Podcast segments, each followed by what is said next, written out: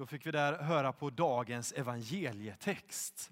Det berättas då om hur Jesus rider in på en åsna. Nej, nu sa jag, jag skulle ju fråga alla barn vad han red in på. Men då får jag istället fråga, vad hette staden han red in på? Var det någon som hörde det? Vi kollar här. Jerusalem, precis. Och är det någon som vet vad Jesus skulle göra i Jerusalem? Nej, det ska jag berätta för er. Jesus skulle rida in dit och tyvärr dö. Jättehemskt. Men han visste också att han skulle börja leva igen. Så därför gjorde han det. Men han visste att det var farligt för honom. Innan dagens text så hade folk pratat ihop sig och sagt att de ville döda Jesus. Men varför rider han in ändå?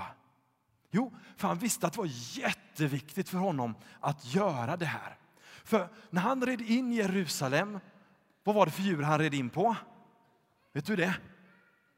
En åsna, precis. När han red in där i Jerusalem på en åsna så gjorde han det för att dö, men också för att uppstå och börja leva. Och på så sätt visa alla oss här inne att Jesus är starkast av alla. Att ingenting är mäktigare än vad han är. Så det som är farligt är inte farligt för honom. Och Det innebär att när du och jag möter sånt som känns farligt för våra liv, då kan vi tänka på att inget är farligt för Jesus och jag kan be till honom och då är han med mig. Men nu ska vi fundera lite grann på detta med vad det var för djur som han red in på. Och jag har redan sagt det två gånger, men nu vill jag att alla ska svara samtidigt. Vad var det för djur som Jesus red in på? Det var en... Ja, precis! Det var en åsna. Och då tänker vi, när ni sett olika filmer och Disney och allt sånt där. Vilket djur brukar kungar rida in på då? Vet du det? Hästar, ja! Men varför väljer Jesus en åsna? Vad brukar man säga om åsnor? Att de är lite envisa och man kanske också säger att de är lite lite dumma, säger man ibland. Alltså, åsna är ett djur som inte alla alltid tänker så jättebra om. Så när Jesus väljer åsna så visar han för dig och mig att han inte bedömer oss människor på samma sätt som alla andra bedömer. Hur många här kan ibland känna sig lite små ibland? Var det bara jag? Kan ni känna er lite små ibland här borta? Ja. Och kan ni här borta ibland känna er lite ensamma? Och så kan man ibland tänka, tänker någon på mig just nu? Och då visar Jesus i dagens text att han bedömer inte som alla andra. Han är inte bara ute efter megastjärnor, efter de största artisterna i världen eller efter den här ståtliga hästen som andra kungar valde. Jesus bedömer och ser på ett annat sätt. Så han väljer en åsna att rida in på och på samma sätt, är ni med nu? På samma sätt så väljer han att vara också med dig och med mig. Trots att vi ibland kanske känner oss små och ensamma.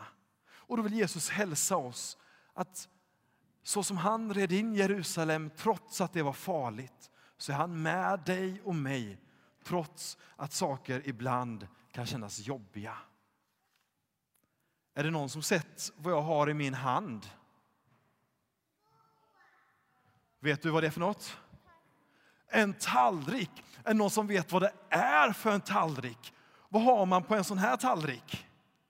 Vet du det? Vad sa du? Ja, det kan man ha. Man kan också ha andra saker. Vad tänker du? Tårta tänkte jag på. Man kan ha... Ser ni det? Det är ett tårtfat. Och vet ni, när jag är hemma hos folk och äter lunch eller middag och jag ser att det står ett sånt här tårtfat på bordet. Vet ni vad blir då? Vad känner jag i hjärtat då, tror ni? Då känner jag tårta och då blir jag jätteglad. Och då, för då vet jag att efter maten så kommer det efterrätt.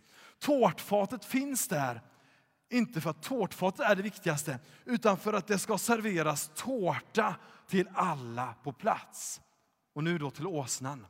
Åsnans uppgift. Jesus sa, jag behöver den där åsnan. Varför då?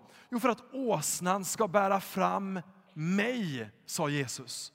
Och på samma sätt tänker jag att Jesus säger till dig, till dig och till mig att, är ni med nu?